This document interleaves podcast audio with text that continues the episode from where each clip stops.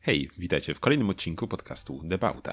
Ja jestem Adam Kiszczagliński, a ze mną jest jak zawsze Ireneusz Głuski. Witajcie serdecznie w którym to już chyba 34 odcinku. Tak, tak, już tak będzie liczę? jakoś. No. Kurde, belale leci. Um, tak, ale są rzeczy, które się nie zmieniają um, w przeciwieństwie do numerka odcinku.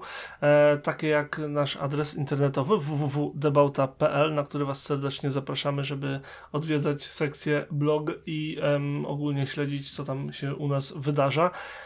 To samo możecie też czynić na naszych social mediach, gdy, gdy będziemy je robić lepiej niż robimy teraz, ale się staramy mm. nad tym pracować. Tak, Adam? Tak. No. Um, także zapraszamy Was do komentowania, dawacia, dawania nam znać, e, co Wam się podoba, co Wam się nie podoba, mm, co lubicie, czego nie lubicie i czym chcielibyście się z nami podzielić. E, mówiąc wprost, zapraszamy do debauty. A u nas między nami w debaucie tej naszej małej. Co przygotowałeś w tym tygodniu? Co przygotowałem? No słuchaj, może przygotowałem już sobie w zeszłym tygodniu e, pod względem tego, co się pojawiło w internecie. Mm, a konkretnie już niestety tam w zeszłym tygodniu nam się czasowo to nie spięło, więc e, ale nie ma tego złego, dzisiaj sobie o tym powiemy. A konkretnie wypłynął bardzo ciekawy materiał w zeszłym tygodniu, w sumie dwa tygodnie temu, na kanale Tyrell's Classic Workshop, który jak się można domyślić e, jest e, prowadzony przez warsztat samochodowy z Wielkiej Brytanii, który zajmuje się serwisem aut klasycznych. I ten odcinek dotyczył Astona Martina Lagondy, tylko nie był to zwykły, zwykła Lagonda, chociaż ciężko mówić tutaj, że to, to jest, jest coś takiego? Lagonda, bo raczej samo w sobie no, ale było to już y, nie dość, że Lagonda, to jeszcze jest to unikalna, y, unikalna Lagonda wersji Vantage. Jest to jedna, jedyna sztuka takowego samochodu, y, zrobiona oficjalnie przez Astona Martina. Tutaj zresztą w materiale jest też część materiału jest też swoją drogą z właścicielem, który jest oryginalnym właścicielem, który w latach 80. to auto sobie sam zamówił i w takiej specyfikacji wow. Astona Martina. E, możemy całkiem nam sporo fajnych rzeczy się dowiedzieć mm, w tej rozmowie, w tym wywiadzie przeprowadzonym z nim. E, chociażby na to, że e, no właśnie, on chciał, poszukiwał samochodu, który będzie jednak nieco, nieco żwawszy od oryginalnej Lagondy. E, I Aston Martin zaproponował mu chociażby e, dorzucenie kompresora mm, do silnika, mm, ale wtedy wiązałoby się to już z takim kompromisem, że e, musiałby się pożegnać ze światłami otwieranymi, bo gdzieś by trzeba umieścić dodatkowe wloty powietrza. E, no ale właśnie e, nie spodobało mu się to za bardzo, bo jednak e, no, oryginalny chciał zachować wygląd niezmieniony samochodu, taki sleeper, żeby był, można tak powiedzieć, więc podziękował. Sleeper Lagonda, tak. Zdecydowanie. no tak to, to się może nie udać. tak, no więc, więc koniec końców stanęło właśnie na włożeniu silnika z Astona Martina V8 Vantage E, do tego jeszcze doszła skrzynia biegów automatyczna, e, e, która ma swoje korzenie w amerykańskich wyścigach drag race'owych, tak swoją drogą, więc też, też ciekawa sprawa, że, że nie był taki zwykły automat, chociaż może, może to nie dziwi, biorąc pod uwagę, co tam pod maską się znalazło. Mm, sam samochód, sam Vantage, no, sam, sama Lagonda w tamtych latach y, kosztowała około 66 tysięcy funtów. Y, zaś za, to, za ten egzemplarz, y, jakby nie patrzeć wyjątkowy, został, zostało zapłacone w okolicach 100 tysięcy funtów, więc no prawie dwa razy, dwa razy się, większa kwota. Jak to się przekłada na, na dzisiejsze pieniążki? Sprawdzałeś może? Nie, nie sprawdzałem w jakimś kalkulatorze inflacji. Możesz, możesz zgooglać, jak masz chęć. W sumie a możesz mi przypomnieć, pytanie. z którego to był y, rok? 83. Mhm. E, więc tak, no w samochodzie też jeszcze lakier też był e, unikalny, customowy, mm, tak samo jak i wnętrze, e, w którym skóra była zupełnie inną skórą niż tą, którą dostawaliśmy w zwykłych Astonach, tylko była tam jeszcze jakoś odpowiednio impregnowana przez takim dłuższym procesie, przez to tam była, wiesz, bardzo, bardzo miękka, jeszcze, jeszcze bardziej mięk, miękka niż, niż taka, którą mieliśmy w normalnych, e, normalnych e, lagondach. Sprawdziłem wartość no. pieniążka. No, już się boję. 100 tysięcy funtów z 1983 roku to 354 400 funtów i 55 pensów. No, to jeszcze nie aż tak źle. 350 koła. To jest Czy, no to jak ten twój, ogromna jak ten, ilość pieniędzy. To nie jak Rapid?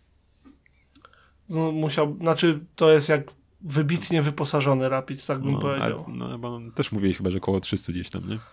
Że przez to się tak nie sprzedawał. Mógł tyle osiągnąć, tak, tak no. mi się wydaje, no. Ale kurde, 350 tysięcy funtów. No. wiesz, jak ktoś ma wyjątkowy samochód, to ten jest o wiele bardziej wyjątkowy. Dokładnie. Nie wiem, czy można go w ogóle wycenić w dzisiejszych czasach, moim zdaniem, to jest jeden, jedyny wyjątkowy egzemplarz. Ale mów dalej, proszę o wnętrzu, no, bo jeszcze... widziałem zdjęcia i to jest dla mnie najważniejsze, tak jakby jest to, że to jest zdjęcie se, wnętrze serii drugiej, e, czyli tej takiej futurystycznej ze wszystkimi możliwymi guzikami i ekranami i tak dalej. Znaczy, w sobie... ubiegłem nieco. Mm -hmm, tak, tak. Właśnie chciałem powiedzieć, że w ogóle pierwsze mieliśmy tą iterację, gdzie były y, siedmiosegmentowe wyświetlacze na desce rozdzielczej wskaźniki z takowych wyświetlaczy zbudowane, czyli takie kalkulatorowe wyświetlacze powiedzmy, nie, były. I to była pierwsza wersja, która, do której elektronikę Sinclair y, dostarczał i ona była niezbyt, niezbyt dobra, była dość awaryjna. Y, potem właśnie weszła ta druga generacja z wyświetlaczami CRT, która faktycznie była chyba najbardziej taka futurystyczna. Mm, no bo mieliśmy po prostu wyświetlacze, tak, na których wyświetlały nam się wszystkie parametry samochodu.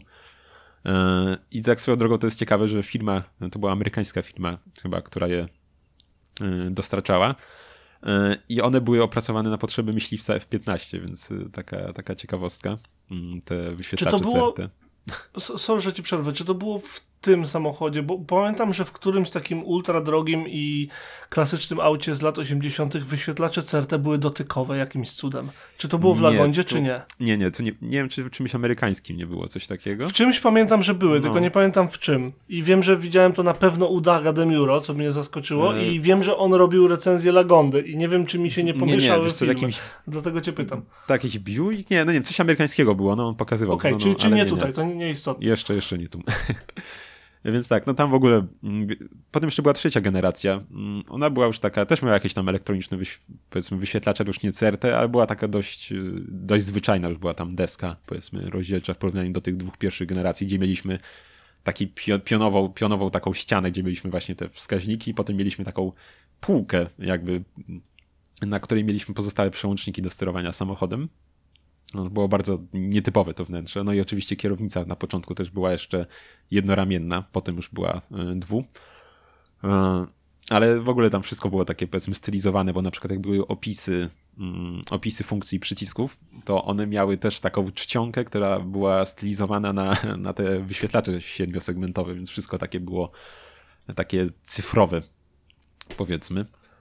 E, tak, e, auto ma też lekko tam mm, zawieszenie, e, powiedzmy, że no, utwardzone, no ale dalej nie jest to, wiadomo, mm, jakaś, jakaś deska, tylko dalej, powiedzmy, jest to komfortowa jazda tym samochodem, ale, ale gdzieś to prowadzenie mm, trochę było tak ukierunkowane bardziej na, na taką, powiedzmy, jazdę no, żeby jednak ta jazda była nie tylko jakaś tam powiedzmy e, taka luksusowa, ale też bardziej, żeby sprawiała trochę przyjemności takiej znanej powiedzmy bardziej sportowych samochodów. E, sam samochód zresztą e, miał ku temu predyspozycję, bo mhm. sama karoseria była aluminiowa, no i też środek dość niskiej ciężkości miała. W ogóle coś jeszcze ciekawe w tym samochodzie, mogłeś zauważyć koła, które dość może dziwnie wyglądają na tym samochodzie. Wyglądają zdecydowanie jak coś y, z innej epoki niż ten samochód. Niemniej bardzo pasują. tak, bo mm, właśnie właściciel nie był zadowolony z tego, jak się auto prowadziło na oryginalnych 15-calowych felgach, no bo wtedy wiadomo, y, no opona miała dość wysoką ścianę wtedy przy takich felgach i w zakrętach gdzieś tam już dość ta opona się mocno odkształcała. E, I słuchaj, te felgi też nie są zwykłe, tylko właściciel się w latach 90. skontaktował z BBS i te felgi, felgi zostały specjalnie stworzone dla tego samochodu. Co ty mówisz? Wow. Więc to jest wszystko wow, nieźle. Jest, tak, nieźle, no niepowtarzalne w tym samochodzie. jest jeszcze co do wnętrza, mm, to firma Connolly Leather, mm, brytyjska, dostarczała też do Rollsów, do Bentley skórę. Mm, ona też e, właśnie do tego samochodu dostarczała skórę. E, I co ciekawe, teraz e, ta firma powiedzmy, że dalej istnieje, chociaż chyba się tam właściciel zmienił, ale jedna taka skóra teraz Mm, do takiego powiedzmy tapicerska, tak, skóra, coś takiego powiedzmy do obijania powiedzmy wnętrza. Mhm. Kosztuje tam około tysiąca funtów e, wow. teraz. Za, za, za ile? Za metr? Czy, czy... Nie, no nie wiem, no taką powiedzmy skórę, no nie wiem, czy to, za, jak, jak, tam się to liczy. No. Za ilość, za, tak. za jakąś tam, mhm. mhm okej. Okay. Jeden taki kawałek no, skóry nie? powiedzmy, nie? to kosztuje około tysiąca funtów teraz, e, a na wnętrze tego samochodu poszło 30 takowych. Więc.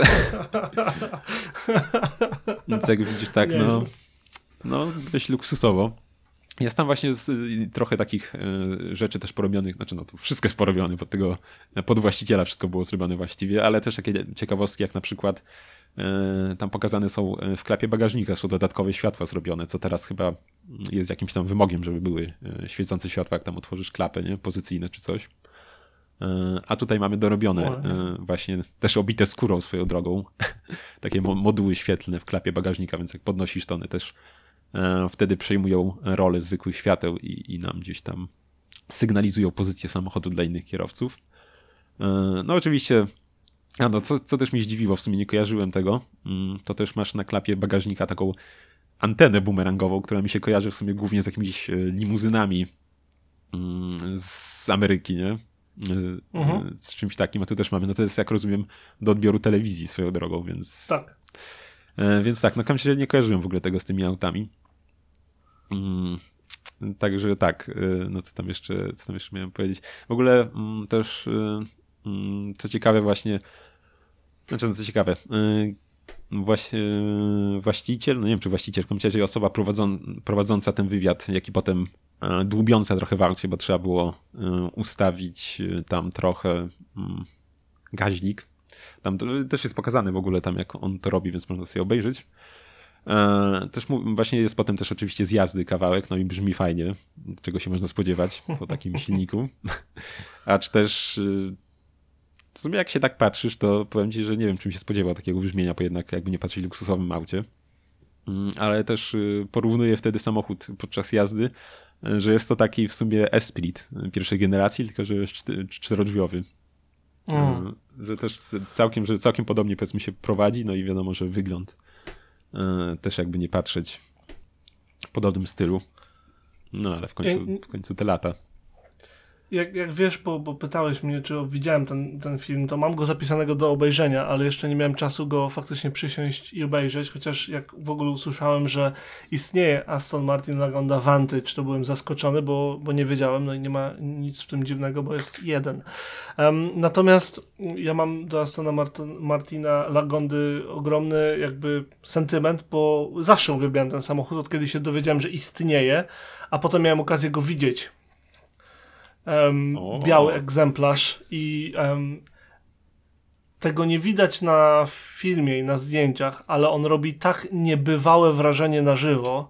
Wiesz, to jest samochód z, z którego tam 80 któregoś roku, prawda? Mhm. Mm, a był produkowany od 76 do 90 i tego się nie, nie, nie czuję po zdjęciach, jaką on ma prezencję na żywo. Nie, to jest ciężko w ogóle ubrać w słowa, ale ten jego klinowaty kształt, ten jego nos, który jest bardzo wąski, on jest, on jest no, bardzo, bardzo niski, on jest malutki przy tej ogromnej, ogromnej barce, która stoi przed tobą, jak masz okazję z nim obcować.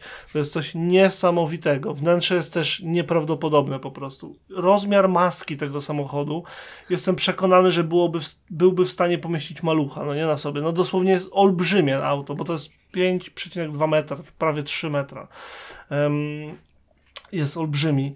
Historia marki sama w sobie, wiesz, marka luksusowa kupiona przez inną markę luksusową, potem de facto zapomniana, jako gdzieś tam, wiesz, tworzyli elementy dla Astona e, tego czy tamtego i potem po latach wskrzeszona jako mm, tak, tak samo jak zrobił to Mercedes z Maybachem czy y, bohater mojego z kolei czegoś z internetu wiesz, to, to coś, coś mega. Potem się dowiedziałem, że będą robić ten Taraf model, gdzie tam wyprodukowali też chyba, nie wiem czy jeden, czy, czy kilka za milion funtów. um, ultra luksusowy sedan dla kogoś tam z Bliskiego Wschodu. Um, jeszcze teraz patrzę, tak, była, produkcja była limitowana do 200 sztuk, więc kilka ich powstało. Um, też niesamowity wygląd, ale moim zdaniem, mimo że ewidentnie widać, że to Lagonda, w sensie jak wiesz na co patrzysz, to wiesz, ale nie ma w sobie um, tego, tej, tej tej doniosłości jakby, moim zdaniem, tej po pierwszej Legondy, nawet wiesz, po tylu, po tylu latach, bo on jednak był, był mega wyjątkowy. Teraz mnie ciekawi, co oni zrobią z suwem, bo nie wiem, czy wiesz, ale zapowiadali tam jakiś czas temu, że będą robić suwa Aston Martin Legonda. Mhm. E, natomiast nie wiem, nie, nie wiem, gdzie to, gdzie, gdzie to poszło z tym projektem. Filmik sam w sobie wciąż jest do obejrzenia, ale teraz na pewno go obejrzę, bo ilość detali w tym samochodzie jest niebywała. Bardzo mi się podoba kolorystyka wnętrza. Myślałem, że o tym wspomnisz, ale się chyba powstrzymałeś, że tam jest y, zielona skóra, potem to drewno, potem jest dwa inne odcienie jasnej skóry i to wszystko ze sobą połączone, a na samym środku prominentnie pokazany ogromny znaczek Lagondy, który wygląda tak samo jak znaczek Astona Martina, tylko ma ten czerwony napis Lagonda po środku.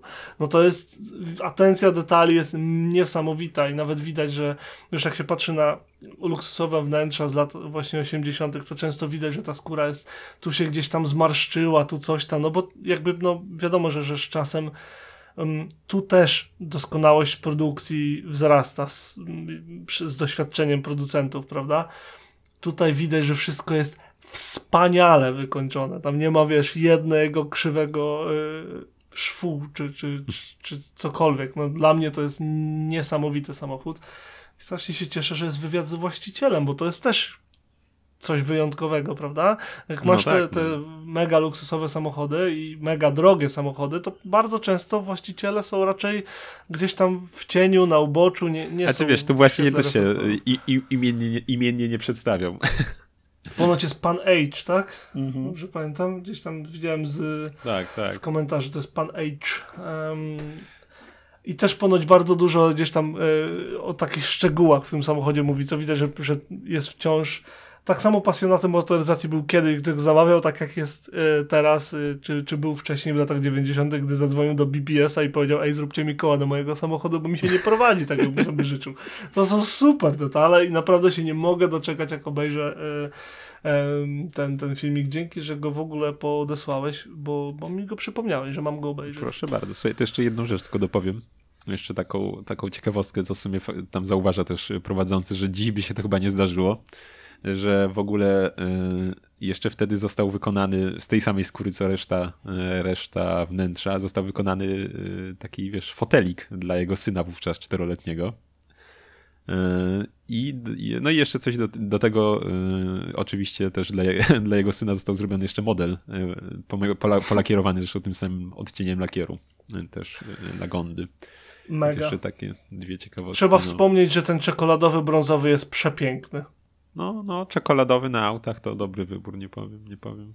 Um, Okej, okay, ja w sobie pociągnę ten sam temat, nie? Bo, bo nie spodziewałem się, że wyskoczysz z tak personalizowaną Lagondą, jeszcze wiesz, markę, którą mamy wskrzeczoną przez inną markę i tak dalej. Ja chciałem cię zagadnąć o Maybachu. Wiadomo jak to było, nie? Maybach był producentem ultra luksusowych aut, potem został sprzedany Mercedesowi, on tam nic z tym za bardzo nie robił. E, i potem, potem go wskrzesił jako osobną markę, która się nie sprzedawała i, się, i była ogólnie mech, bo ludzie nie chcieli płacić za S-klasę aż tyle i myśleli, że to jest klasa, mimo że wyglądały inaczej, ale gorzej, no, także mech. I potem zrobili specjalne wersje swoich samochodów S-klasy i GLS-a, które faktycznie zyskały ten, tę moc marki i teraz zostawili producentów innych w tyle, bo nie ma y, odpowiednika od BMW i nie ma odpowiednika od Audi. Ale przecież mm, w sumie teraz ósemka jaka chyba się miała pojawić. Taka... No właśnie i tutaj pojawia się Horsch. E, będę się odwoływał trochę do źródła, które jest nieskromne, bo będę się odwoływał do swojego własnego artykułu z 2019 roku. E, napisałem, że Horsch legenda powraca trochę. Sprawdzone źródło. Taki artykuł.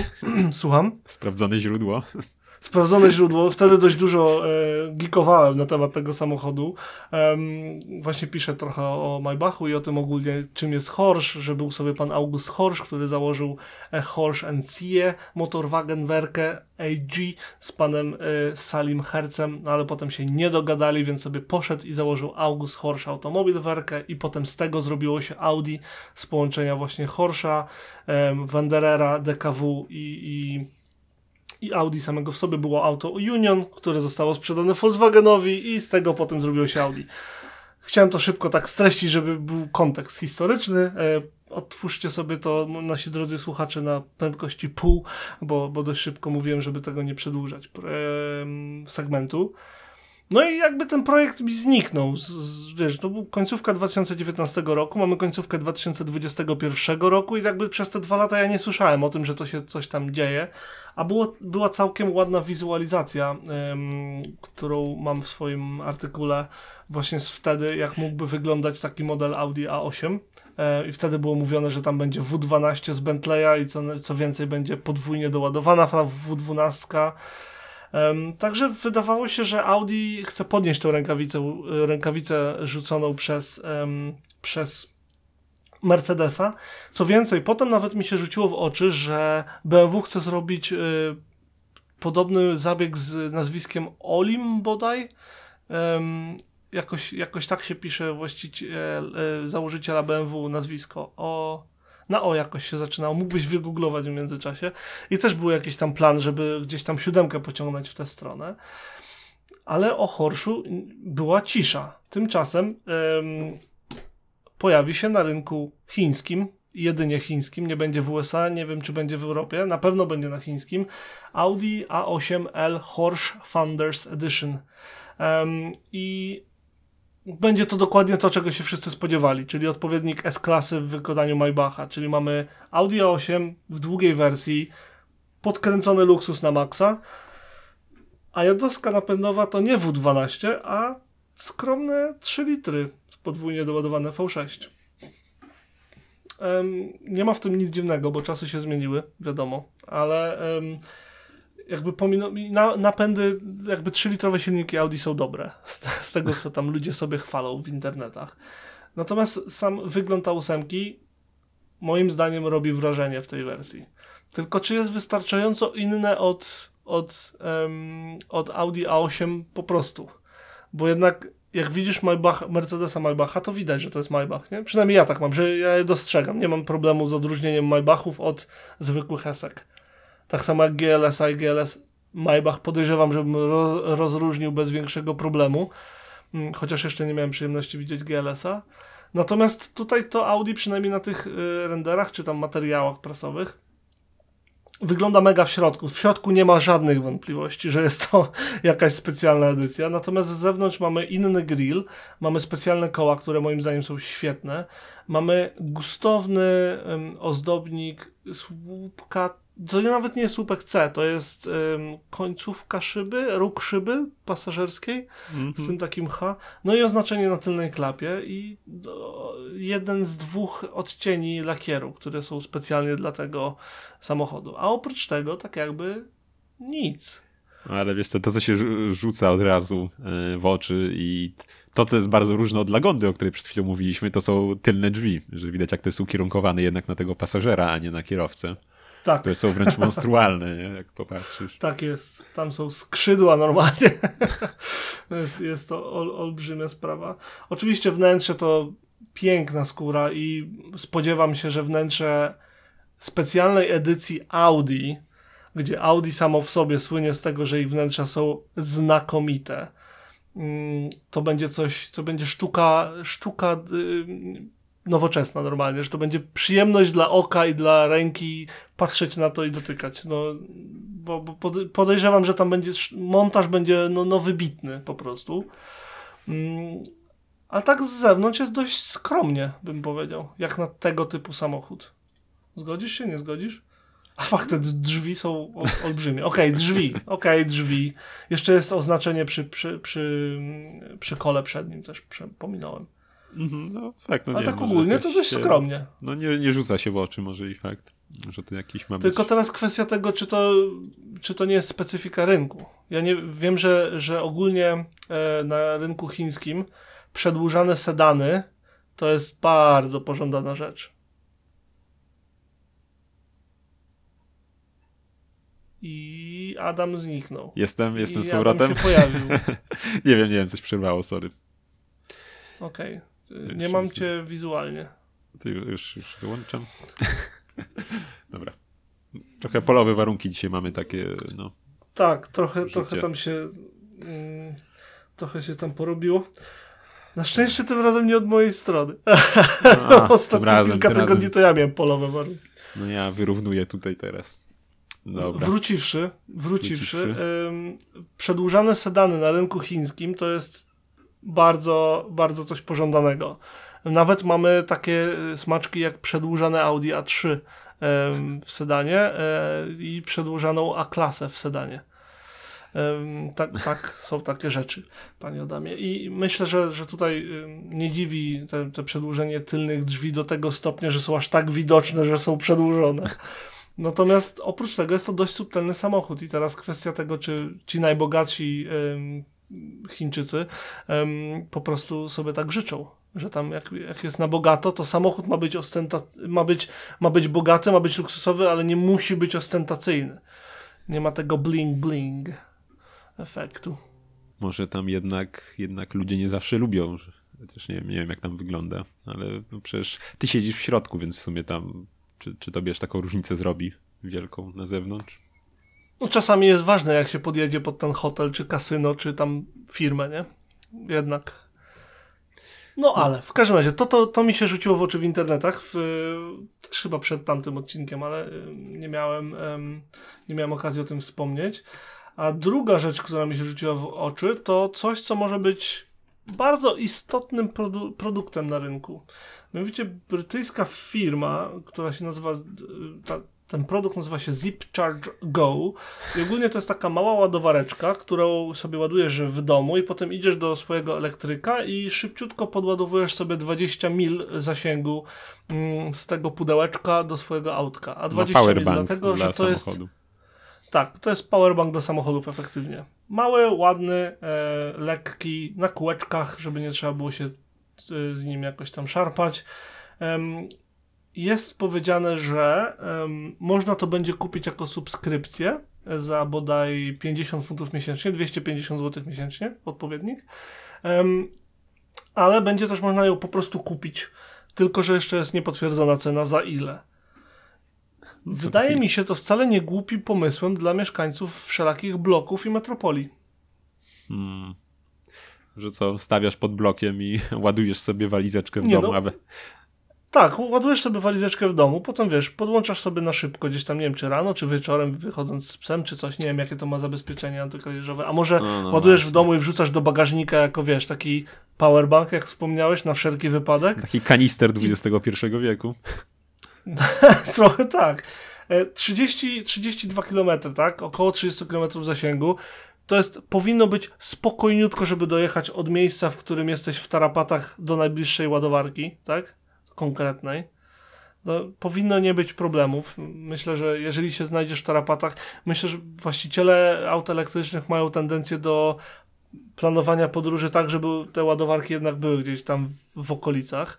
Em, więc te 30 km potrafi ratować, myślę, że potrafi uratować tyłek i em, nawet jeżeli nie tyle przy podróżowaniu, to 20 mil to jest ponoć e, długość codziennej podróży do pracy 90% Brytyjczyków.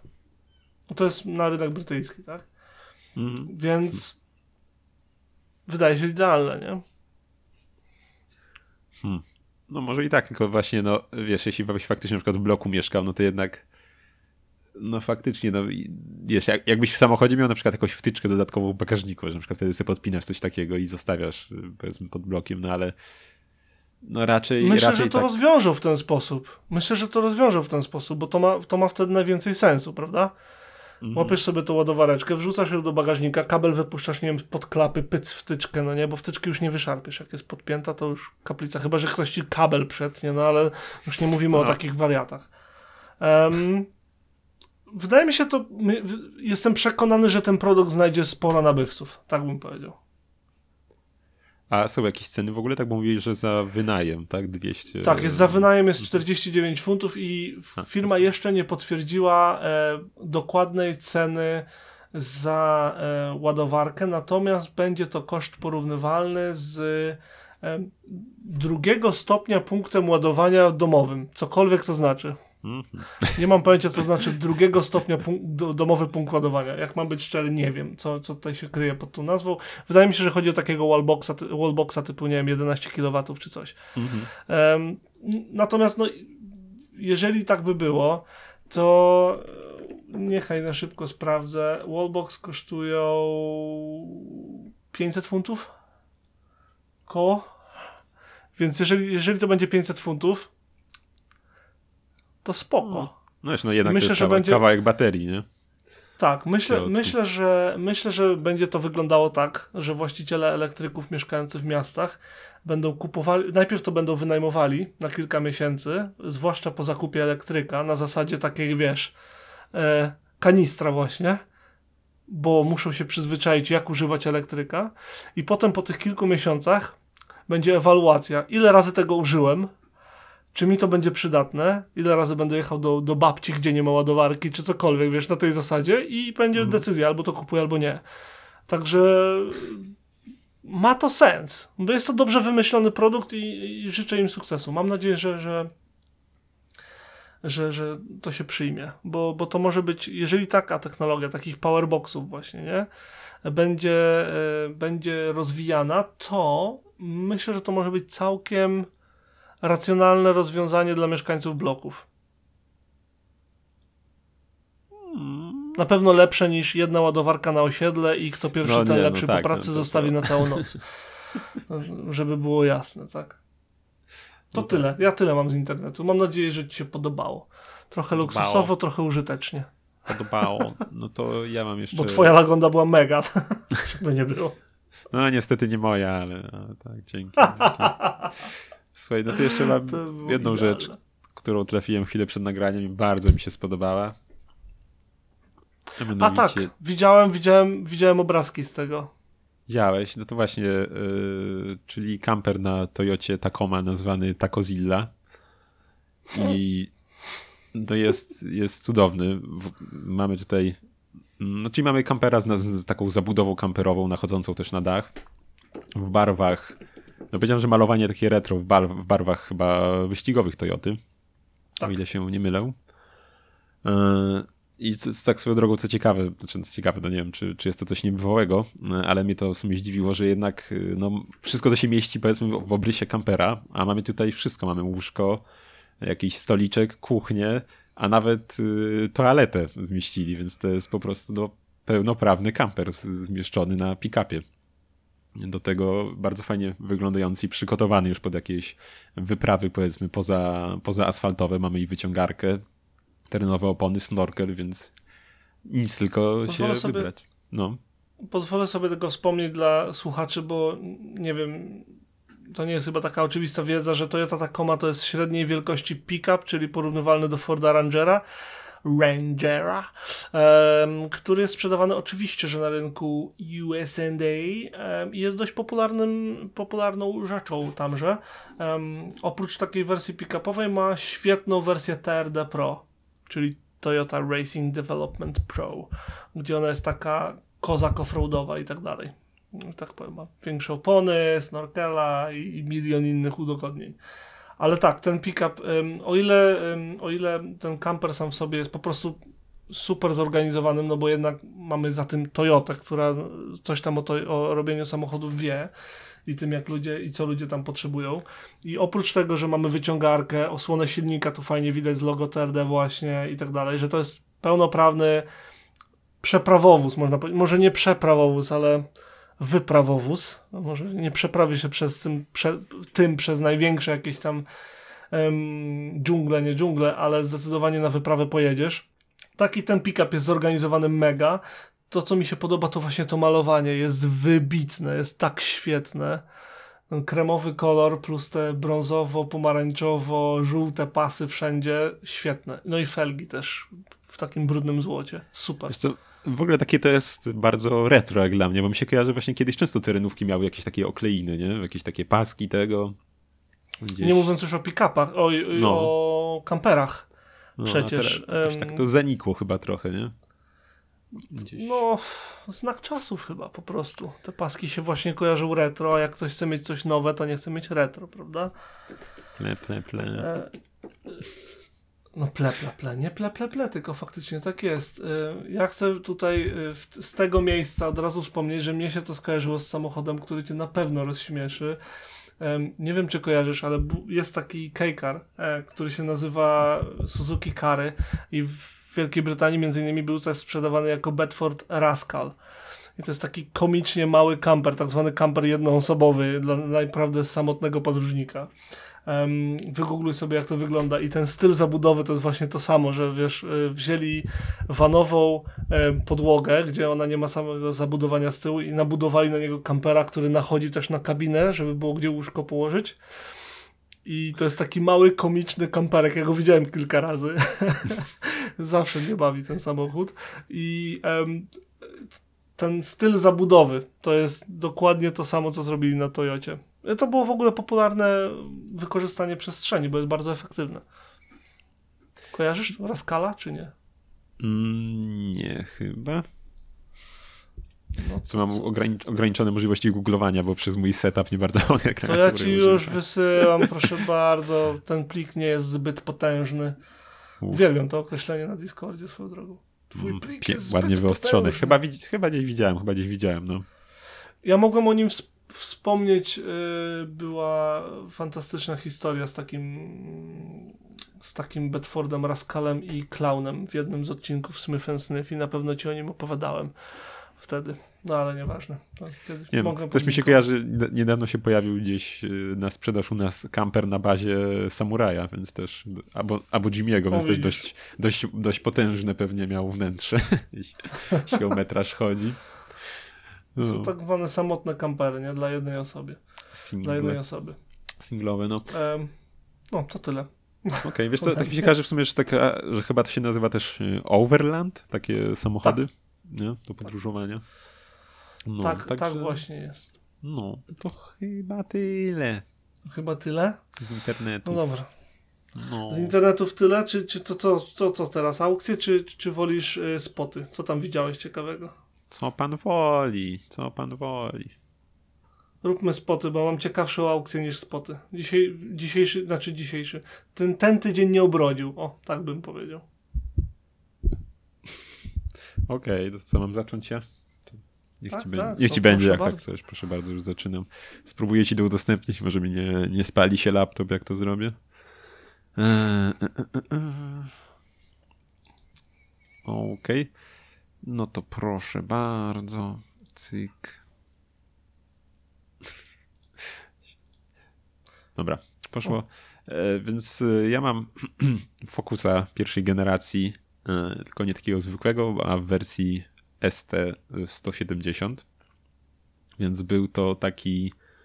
E, e, ma on swoją drogą pod maską takiego fordowskiego Witeka, hehe, bo z tego co pamiętam, ten silnik ma zmienne fazy rozrządu. I, I swego czasu chyba Blogomotiv o nim też jeździł i gdzieś tam kręcił materiał, to z tego co pamiętam narzekał, że dosyć późno gdzieś się to załącza i, i dość wysokich, przy wysokich już obrotach dopiero gdzieś tego kopa dostaje. Ale też, tak czy jak jest to całkiem fajne auto, szczególnie to, które ja spotkałem w fajnym granatowym kolorze, do tego z czerwonymi rajdowymi chlapaczami, i, i z fajnym, z fajnym y, sportowym kołem. No wyglądał naprawdę y, super. Tak, no, tak, tak, jak, tak jak powinien wyglądać Focus. Focus, taka rajdówka. No, po prostu strasznie mi się to spodobało. Y, no, także Uwielbiam pierwsze fokusy. One są fantastyczne no. i zawsze miałem do nich słabość, bo jak to wyszło na rynek, to nie masz prawa pamiętać, po pierwsze. A, a po drugie, um, a po drugie, słuchaj, nic nie wyglądało tak jak Focus. On był tak futurystyczny i wewnątrz, i na zewnątrz. On był po prostu fantastyczny. Um, zupełnie inny, przez co trochę polaryzował publikę, ale mimo wszystko y, był był po prostu na tyle inny, że, że musiał cię zainteresować, jak przejeżdżał obok. A do tego oczywiście Colin McRae, tak? To przecież tam się, mm. się jeździło w malowaniu kolinowym. Um, miałem przyjemność dwa razy, ale raz mam zdjęcia, jeszcze na Cyprze w 2016 roku, widzieć wersję RS nawet tego samochodu. O, Czyli no to ja jeszcze wyżej na, na tym line-upie fokusowym. Tam, był dwuli, tam była dwulitrówka z, jeżeli się dobrze pamiętam, z turbiną Gareta, e, która miała 215 koni w sumie. Um, mm, tak, i 310 minuta. Więc... I ponoć, ja pamiętam jak dziennikarze o tym mówili, że to jest nieprawdopodobne, jak ten samochód używa tej mocy, że on był w stanie, to nie było takie oczywiste, żeby wtedy taka moc była przełożona przez jedną oś, jeszcze w dodatku przednią, I przednią. E, na asfalt. Um, a ponoć prowadził się w zakrętach jak żaden inny samochód. Fordy wtedy miały świetne mm, wspomaganie hydrauliczne, jak dobrze pamiętam. I ten cały system był tak dobrze wyważony i tak się świetnie prowadziło to auto, że zdobył, wiesz, no, ma fanów do dzisiaj, jeżeli chodzi o prowadzenie się na ulicach i tak dalej i dodatkowo widziałem go w tym pięknym ciemnoniebieskim kolorze, który był znakomity. Jest miodzio. Także um, gratuluję spota. Ja bardzo lubiłem te Fordy, dalej je lubię i um, z, z, przyjemnością na nie patrzę. A wiesz, jaki miał, um, jaką miał nazwę kodową Ford ST 170, którego widziałeś?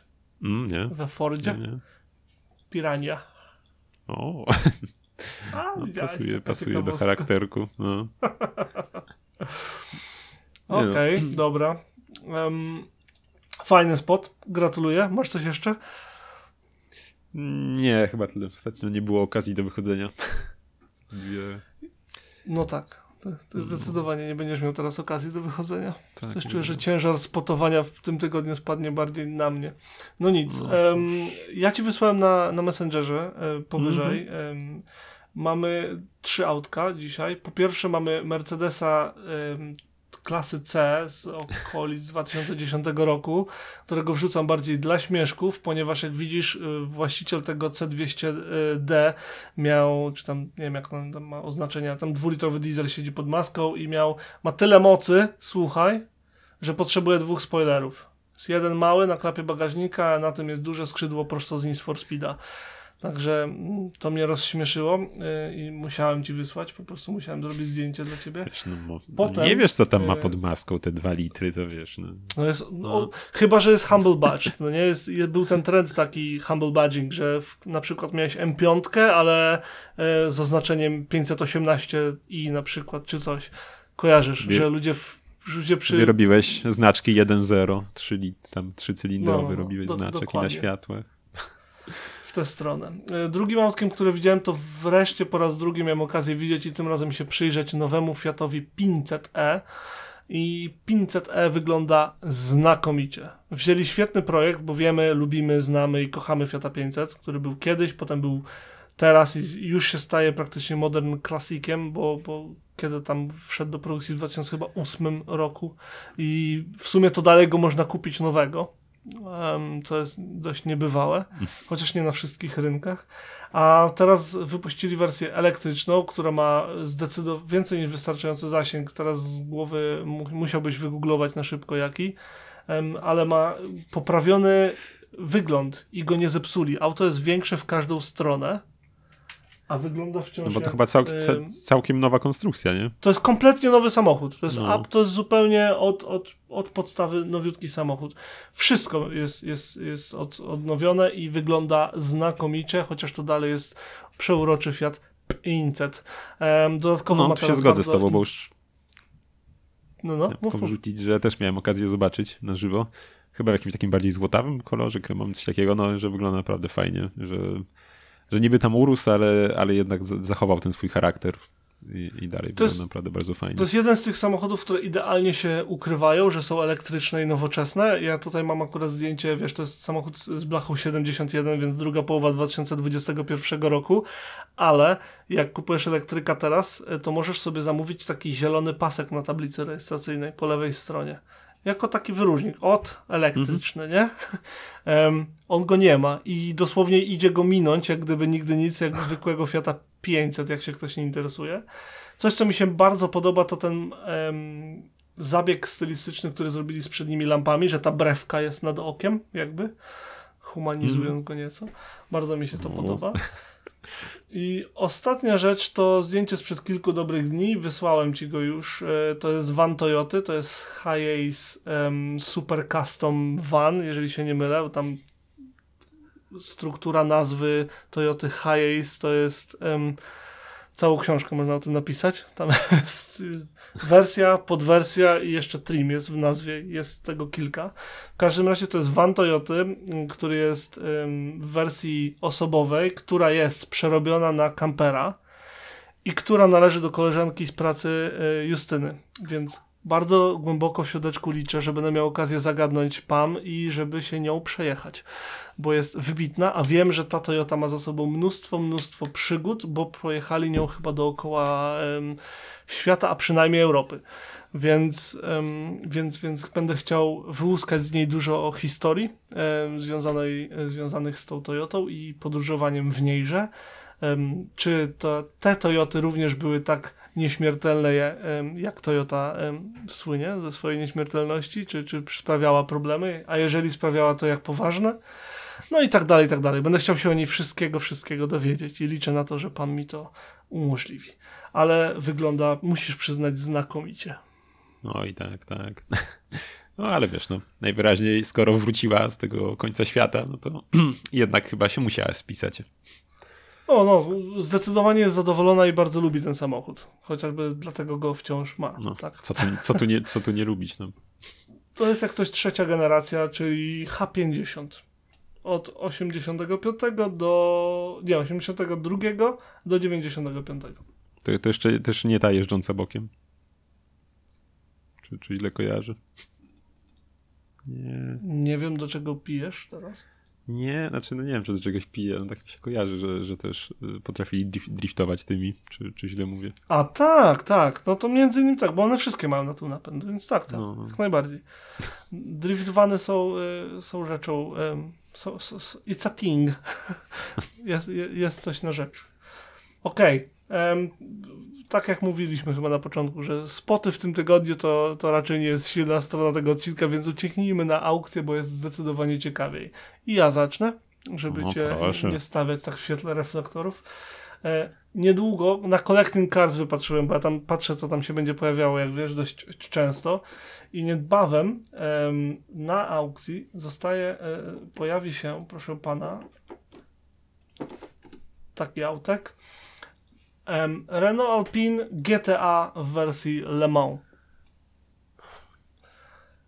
Jest to jeden z moich ulubionych samochodów z lat 90.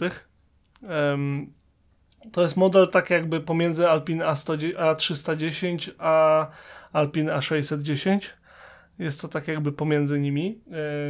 W Wielkiej Brytanii sprzedawane po prostu jako, mm, jako e, Renault Alpine GTA.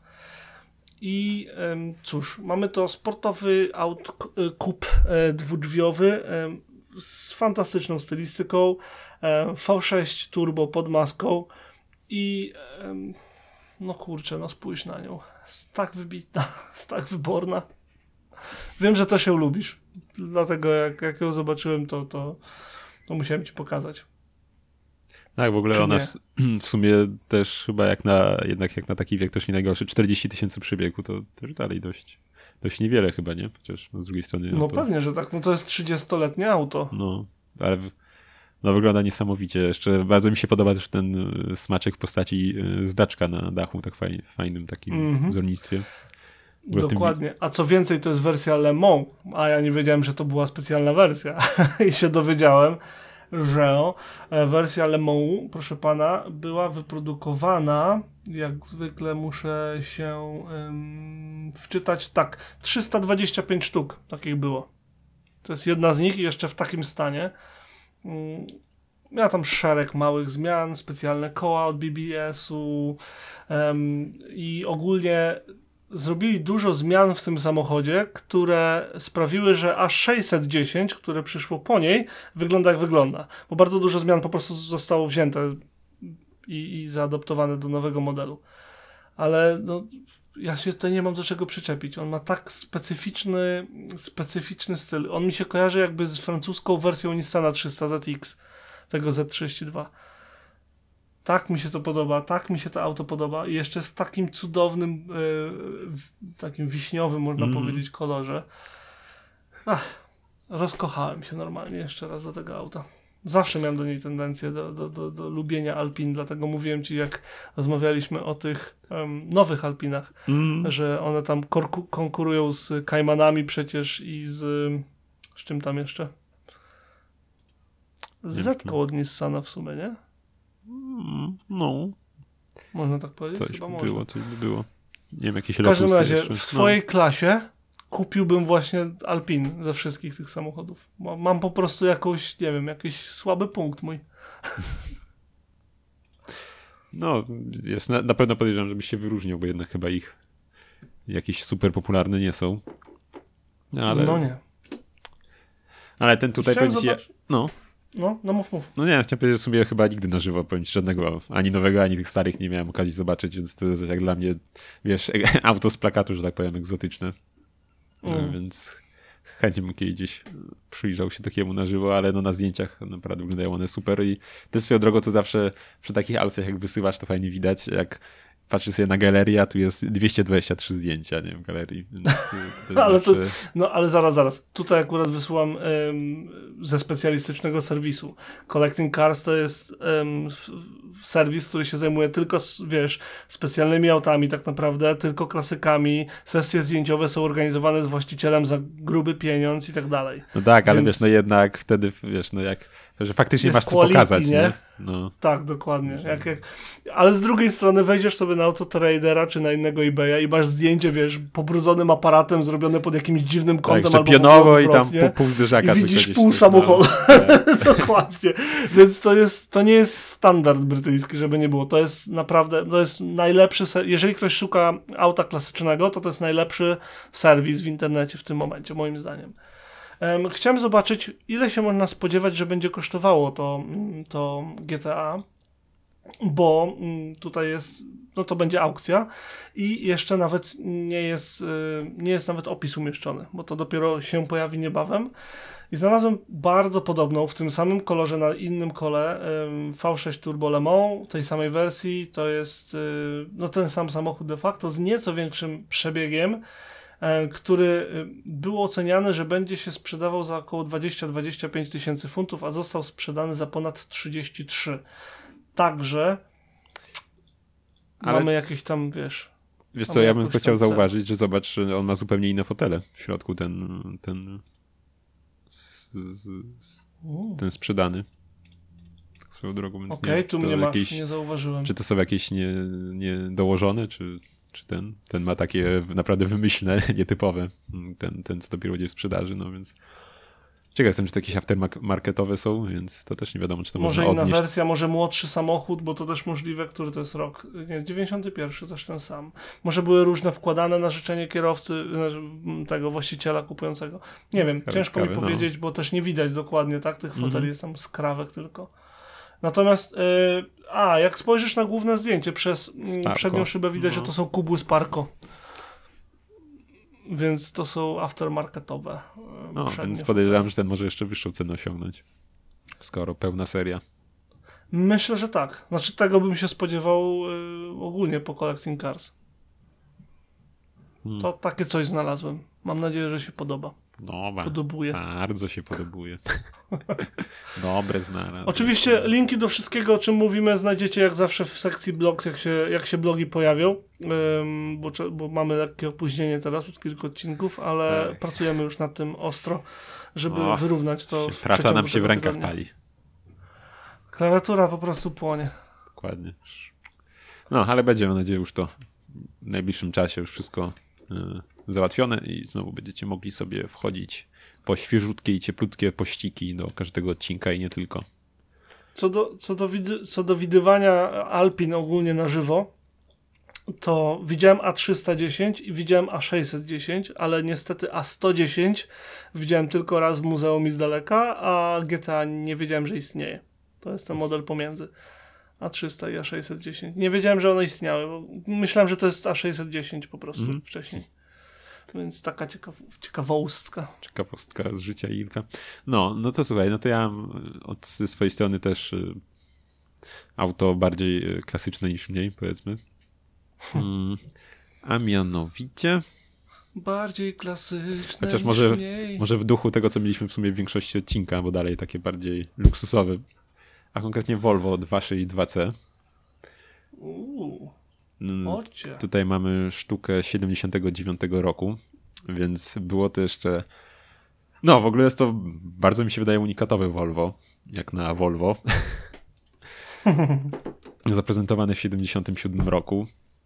Mm, Dwu, z bardzo, no właśnie, nietypową sylwetką, gdzie mamy dość mocno pochyloną przednią szybę i obniżony dach o całe 6 cm, co strasznie tworzy taką, nie wiem, mi się to bardzo kojarzy z jakimiś takimi hot rodami, nie? gdzie mamy przycięty dach, Mhm. że mamy taką masywną tą karoserię, ale właśnie dach taki bardzo niski, taką przysiadzistą przez tą sylwetkę strasznie, takim, no, ale yy, był to samochód dość, yy, zresztą yy, robiony Mm, robiony zresztą nie, nie, nie, nie, nie, nie w, w, fabryce e, Volvo, tylko za montaż odpowiadała e, włoskie ka karozi, karoseria Bertone, Mm. e, więc też taka ciekawostka. Mm, I, I to zresztą we Włoszech zostało ono zaprojektowane, mm, gdzie prace w ogóle nad, nad, wnętrzem, nad wnętrzem samego samochodu e, zaczęły się jeszcze bazując na Volvo 164, które potem właśnie zostało do Włoch wywiezione i tam też zostało całe nadwozie przerobione, obniżone, e, czy sk- przerobione na dwudrzwiowe. E, I tam właśnie się też narodził, e, narodził tenże model. Mm, Też jako ciekawostka, w ogóle jako jedyne Volvo e, miało dach pokryty winylem, co też mi się kojarzy raczej z amerykańskimi samochodami. Mm, Ten motyw. E, I też, e, co ciekawe, był na początku w ogóle tylko w jednym kolorze sprzedawany, i właśnie jako srebrny i ten czarny dach winylowy. Potem jeszcze gdzieś tam złoty doszedł, jakieś inne. I w środku oczywiście same luksusowe materiały, co tego się dało, było obszyte skórą i do tego jeszcze mieliśmy wstawki z prawdziwego drewna, co w tamtych latach już nie było koniecznie takie oczywiste. E, I też bardzo dobrze się sprzedawał, co nie wiem, czy w sumie jednak dość taki radykalny wygląd, dość, dość inny, co mogło się niekoniecznie, niekoniecznie e, sprzedać. A w ogóle, e, w ogóle samochód, no, zainteresowanie nim przekroczyło e, szacowane, szacowane tam liczby. E, I przez 4 lata produkcji sprzedało się ponad 6600 sztuk. I Mhm. był to sporo wyższy wynik niż e, zakładano. Mnie, mnie się podoba, tutaj też w międzyczasie doczytałem, aż taki mądry nie jestem, historia, dlaczego w ogóle został zlecone Berton zaprojektowanie i wyprodukowanie tego samochodu. Bo przyjechali dygnitarze, w tym Henry Ford II, do Volvo i em, jako swój samochód przywieźli ze sobą e, Continental Mark IV em, Lincolna. I ten Lincoln tak się spodobał, ta linia dachu właśnie niska i tak dalej, że szefowie Volvo stwierdzili, też chcemy, też takie coś chcemy. I dogadali się z Bertonem, żeby im to zrobili. No to, to widać w sumie, nie? Jednak, że to jest dość mocno taki amerykański. Tak, ten tak, samochód. bezpośrednio na amerykański rynek. E, Druga rzecz, co, co też, e, też doczytałem w międzyczasie, z jakiegoś powodu na ostatni rok produkcji, nie? Nie było winylowego dachu. Wiesz, może za bardzo gniło tam pod spodem czy coś. Możliwe, ale wyobraź No. sobie teraz, y, no one będą przecież rzadsze, ale mimo wszystko moim zdaniem będą słabiej wyglądały niż te z winylowym dachem. Mhm. Więc nie wiem, nie wiem czy wolałbym model rzadszy, ale bez winylu, czy z winylem, ale wiesz, ale mniej, mniej em, wyjątkowy, nazwijmy to. Nie wiem, no tak czy siak jest to naprawdę bardzo ciekawy samochód i też jak patrzyłem sobie, że następcą było Volvo e, 780, to szczerze mówiąc takie trochę rozczarowanie, bo już tak zwyczajnie było to, w porównaniu do tego oczywiście auta, było to już strasznie zwyczajnie wyglądające auto. Yy, aż, e, no ale właśnie, no ciekawe, że w sumie jednak tamten się dość tak dobrze sprzedawał, a, a, a, a już nie poszli w takim ekstrawaganckim kierunku, powiedzmy. No, Hmm. ale może znak czasów. Czy Yy, wiesz może coś więcej o tej koronie na słupku C tego Volvo? Yy, tak, yy, to jest yy, szwedzki herb. Czy w Aha, ogóle tam widzisz. miały być. yy, właśnie od to- razu mnie to zaciekawiło, bo, bo Mhm. fajny de detal. Tak, tam miał być w ogóle symbol tych trzech koron, właśnie szwedzki herb, ale potem, potem zastąpiono go jedną taką dużą koroną. Mm. Więc taka. taka... Fajne. I na kierownicy też nie ma napisu Volvo, tylko korona. Szacuneczek. O. Podobuje mnie się to. Ja lubię takie rzeczy. No, no, jak, jak Toyota. Jak w Ioniku, słuchaj, że ten, że, A, no. że tam nie ma nigdzie znaczka Hyundai'a, nie? Mm. Myślisz, że się Tam, wstydzili? tylko czekaj, bo tam coś czytałem ostatnio, tylko kurczę, teraz jak na złość nie mogę sobie przypomnieć, że tam wszędzie są te pojedyncze kropki takie, Mhm. pięć kropek chyba, czy cztery kropki i że to coś oznacza chyba w morsie. To jest w Braille'u Hyundai dla niewidomych kierowców, żeby nie byli, wiesz, dyskryminowani. To był bardzo zły żart. Był bardzo, bardzo zły żart, ale winszuję, że na, że na to wpadłeś. Brawo. Ciekawe, czy mają we wnętrzu taką specjalny, wiesz, schowek na laseczkę. Dobra, to był, nie, nie To idźmy było. Nie, nie, Snapy. bardzo fajne to Volvo znalazłeś, podoba mi się. Em, widziałeś kiedyś coś takiego na żywo, czy nie? Niestety nie, ja podejrzewam, że. Bo te dwusetki to były nieśmiertelne samochody przecież. No, więc podejrzewam, że wiesz. Że, Pamiętam- że gdzieś się trafi, ale jednak no. Nawet jeśli przerosły oczekiwania dwukrotnie, tam te cyfry, no co 6 tysięcy to dalej nie jest jakaś ogromna liczba aut, nie? No, na, na Ja świat. pamiętam, że y, po pierwsze one były bardzo, mówię o Volvo 200, bardzo długo produkowane, bo ym, po prostu się sprzedawały i weszły, weszły już następne modele, a one dalej się sprzedawały. I Volvo przez jakiś czas, przez kilka generacji tak robiło, że mimo, że nowe samochody już były w sprzedaży, to stare jeszcze były produkowane, bo były wciąż popularne. I dwusetka była jednym z takim samochodem, a drug samochodów. I w ogóle jest świetny filmik em, z tego kanału Big Car na temat y, Volvo 200. Podlinkuję to później. Em, natomiast mm, coś, co mi się jeszcze kojarzy, to to, że mój kolega z klasy w technikum, chyba jego brat, czy, czy kuzyn jakiś, miał dwusetkę w kombi i ono było w takim strasznym stanie, nie? Starym. Ale miał jedną sztuczkę w zanadrzu, którym, którą bardzo lubił zaskakiwać okolicznych żulików siedzących pod sklepami, bo jak wyciągałeś kluczyk ze stacyjki, to Volvo dalej działało. No Nie gaś, w sensie wiesz, Mhm. jak już włączysz samochód, to musisz go potem manualnie wyłączyć, bo jak, w, w, jak wyjmiesz kluczyk, to ono i tak będzie działać. I on, wiesz, wyjmował kluczyk i tym kluczykiem, wiesz, tak widocznie go wyjmował i zamykał samochód, a samochód dalej pracował i oni zupełnie głupieli. Tak mi się przypomniało. Tak, no mi się, nie, nie wiem, czy teraz to by w ilu, w ilu autach to zadziała, bo gdzieś po internecie lata taki klip, gdzie sobie jadą samochodem jakaś parka i dziewczyna nagrywa i wyjmuje w trakcie jazdy kluczyk ze stacji Tak. wyjściowej i to, to się, to się nie, nie najlepiej skończyło, z tego co pamiętam. Tak, wiem, o którym No. nagranie ci chodzi. Więc tak, lepiej, lepiej nie sprawdzać takich rzeczy w czasie jazdy. Nie, już- nie, nie. Nie wyciągamy kluczyków ze stacyjki. Chciałbym w ogóle wiedzieć, to mnie, to mnie w tej historii zawsze zastanawiało, skąd on wiedział, że może wyciągnąć kluczyk ze stacyjki? Znaczy wiesz, no bo kiedyś musiał to zrobić po raz pierwszy, No. nie? Ktoś, nawet jeżeli nie on, tylko poprzedni właściciel, to ktoś musiał to zrobić pod, podczas jazdy, żeby Wiesz, wiedzieć, że no. może to zrobić. Wiesz, no może było zimno, chciał sobie zostawić grzankę, jak nie wiem, do sklepu szybko las i wiesz, pomyślał, a sprawdzę. No, wiesz, no.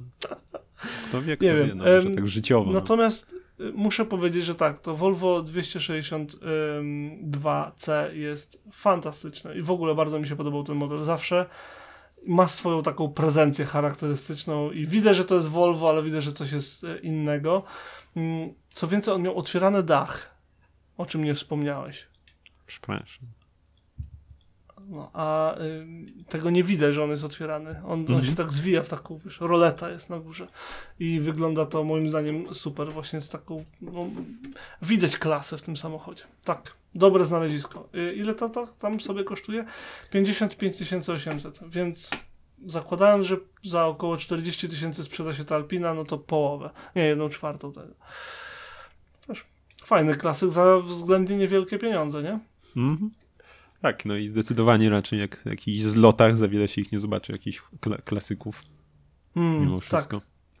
No. I też 212 tysięcy przebiegów w tym silniku to nie jest jakoś dużo. One robią O, tak. przebiegi wielocyfrowe, nazwijmy to tak. Pewnie tak, pewnie tak. Jeszcze, jeszcze, jeszcze do, do, do Księżyca nie dojechał nawet, to pewnie jeszcze trochę pojeździ. Nawet, nawet do Księżyca nie dojechał. Tak to trzeba powiedzieć. Nawet do Księżyca nie dojechał. To o czym mowa? No. To No. co? To, to będziemy kończyć, panie Adamie. No, Wystrzelaliśmy się tutaj z tematów. Mieliśmy fajne Volvo, mieliśmy trochę franczyzy, mieliśmy luksusy przeróżne, mieliśmy rzeczy do jazdy wszędołazy, także kurczę, powiem ci, że dość szeroko dzisiaj zakroiliśmy ten odcinek. O tak, ale jednak gdzieś tam raczej kręciliśmy się wokół luksusów bardziej, bym powiedział. Chyba tak. To co, No. trzeba będzie jakoś to zmienić na jakieś zupełnie inne, inne rejony w przyszłym tygodniu. A na jakie to dowiecie się już za tydzień, a tymczasem zapraszamy Was na naszą stronę debauta.pl, gdzie znajdziecie odnośniki do wszystkich naszych mediów społecznościowych i w tym momencie będziemy się już z Wami żegnać. Do usłyszenia mamy nadzieję już w przyszłym tygodniu. Nagrywali dla Was Adam Kiszczagliński i Ireneusz Głusk, dzięki wielkie, że byliście z nami. Cześć! hej, trzymajcie się.